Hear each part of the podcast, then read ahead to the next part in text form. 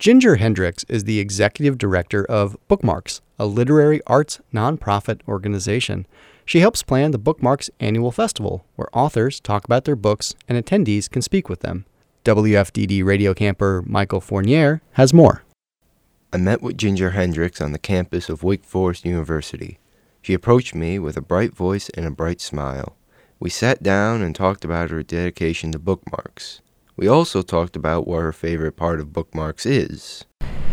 My favorite part, honestly, is the authors in schools work that we do. So, as I had said, we bring in author into the schools, and it can be with a group of 10 or 15, or it can be an assembly, depending on what serves the school the best ways and what they're trying to accomplish with their curriculum.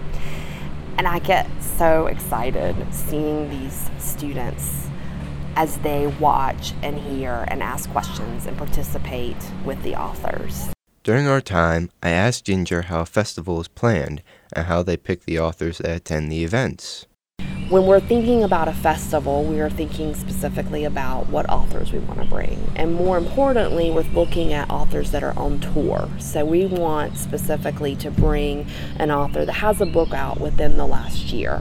That's really important to us because it excites our public a lot to be able to meet these authors after they've just had a book. It also helps us because we're able to work with publicists and publishing houses to set up um, book tours and be part of their book tours. And it's very competitive. We have to be chosen to present these different authors.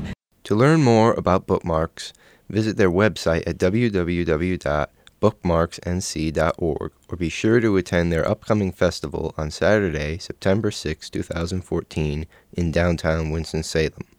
For 88.5 WFDD Radio Camp, I'm Michael Fournaier.